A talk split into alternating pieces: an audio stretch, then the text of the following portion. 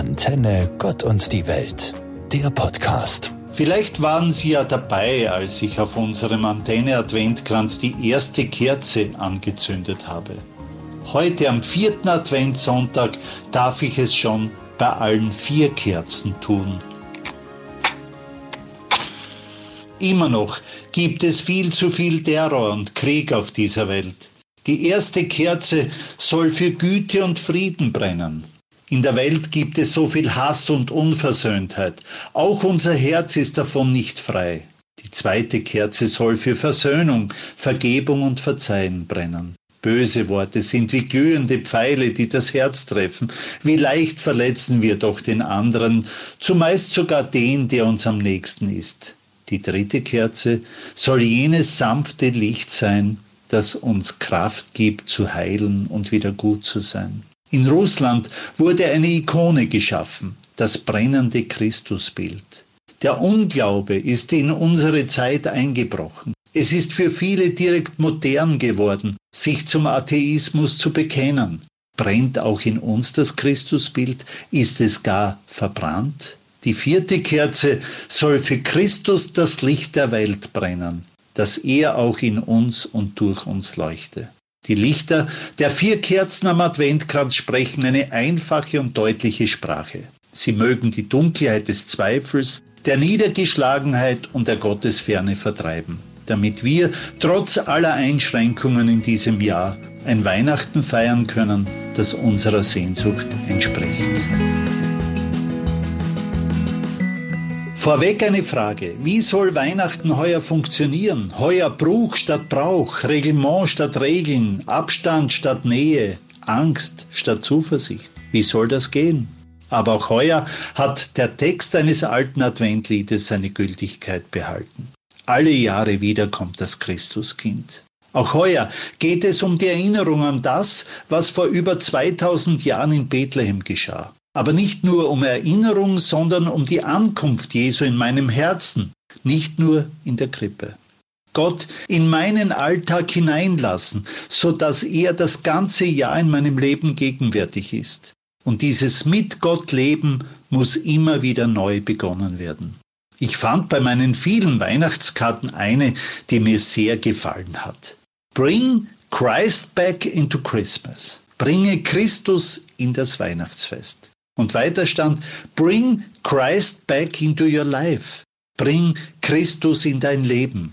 Hier liegt der tiefste Sinn von Advent und Weihnachten.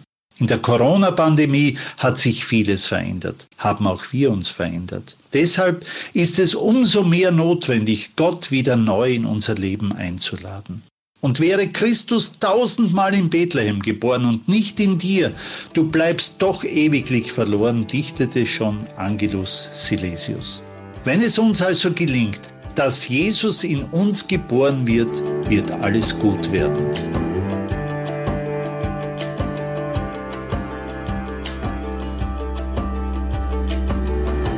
Das Volk, das im Dunkel lebte, hat ein helles Licht gesehen. Denen, die im Schattenreich des Todes wohnten, ist ein Licht erschienen.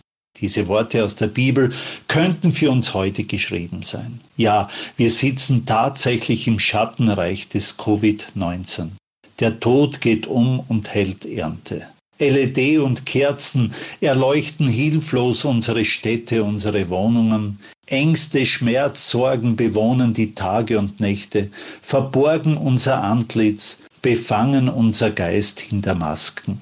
Woher kommt Hilfe, Trost, Rettung, Licht? Damals, vor mehr als 2000 Jahren, erwarten zwei Menschen in armseligen Stall beklommen die Geburt ihres Kindes, begleitet gewärmt bloß vom Atem der Tiere. Sie ahnen vielleicht eine schwierige Zukunft, aber mit Vertrauen, Schutz und viel Liebe wird es schon gehen. So werden wir auch dieses Jahr versuchen, unterm Weihnachtsbaum zu singen. Trotz allem. Zu singen von Friede und Wohlergehen, vom Christus, dem Retter, der da ist. Zwar etwas leiser als sonst und mit vielleicht etwas heiserer Stimme.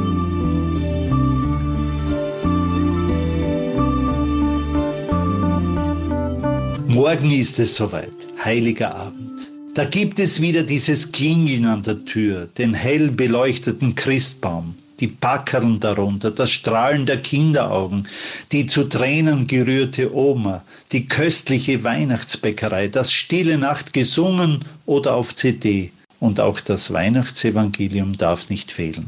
In jenen Tagen erließ Kaiser Augustus den Befehl, alle Bewohner des Reiches in Steuerlisten einzutragen. Dies geschah wie es weitergeht, das weiß man. Nun sind wir im Jahr 2020, in diesem komischen Jahr, in dem alles anders ist. Auch diese Weihnachtsbotschaft mag sein. Ich habe nämlich eine ganz besondere Geburtsanzeige in die Hände bekommen. Namen und Ort wurden von mir natürlich geändert. In jenen Tagen erließ Kanzler Kurz den Befehl, alle Bewohner des Reiches mögen sich testen lassen und zu Hause bleiben. Damals hatte Corona, ein Virus aus Asien, die Welt im Griff. Da blieb jeder in seiner Wohnung, um sich nicht anzustecken. Jedoch Dietmar aus dem kleinen Ort Arnfels in der Steiermark zog hinunter in die Stadt Deutschlandsberg, wo es ein Landeskrankenhaus gab mit Elisabeth, seiner Verlobten, die ein Kind erwartete. Als sie dort waren, kam für Elisabeth die Zeit ihrer Niederkunft, und sie gebar ihren Sohn, den Erstgeborenen. Sie wickelte ihn in Windeln und legte ihn in den Maxikosi, weil im Krankenhaus kein Besuch erlaubt war. Könnte sich so das Weihnachtsevangelium 2020 anhören? Warum nicht? Für einige junge Familien heuer auf alle Fälle. Frohe Weihnachten. Ihr und euer Theologe Walter Drexler. Antenne Gott und die Welt. Alle Infos auch auf Antenne.at.